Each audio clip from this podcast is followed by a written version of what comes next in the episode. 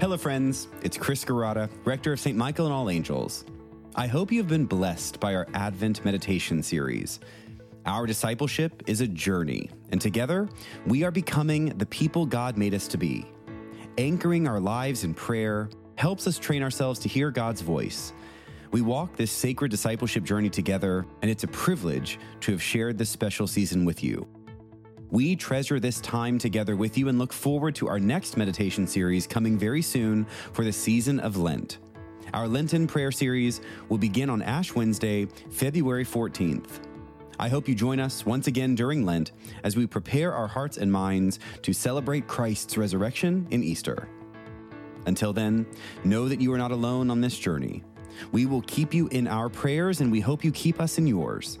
I encourage you to worship with us each Sunday as well as connecting with our weekly Bible studies, prayer groups, and service ministries. Please visit our website, stmichael.org, where you will find resources to help you deepen your walk with Christ and your relationships with one another. May God bless you this day and forevermore.